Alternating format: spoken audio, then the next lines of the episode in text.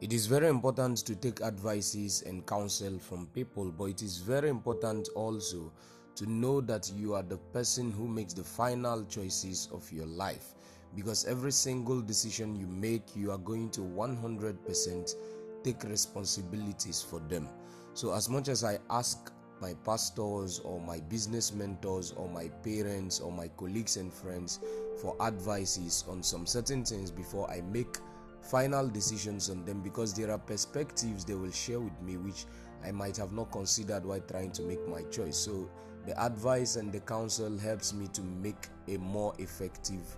decision. But the final decision, the final verdict about the choice or the, the situation or whatever it may be is mine to make because at the end, I'm the one who is going to bear full responsibilities of whatever the outcome would be.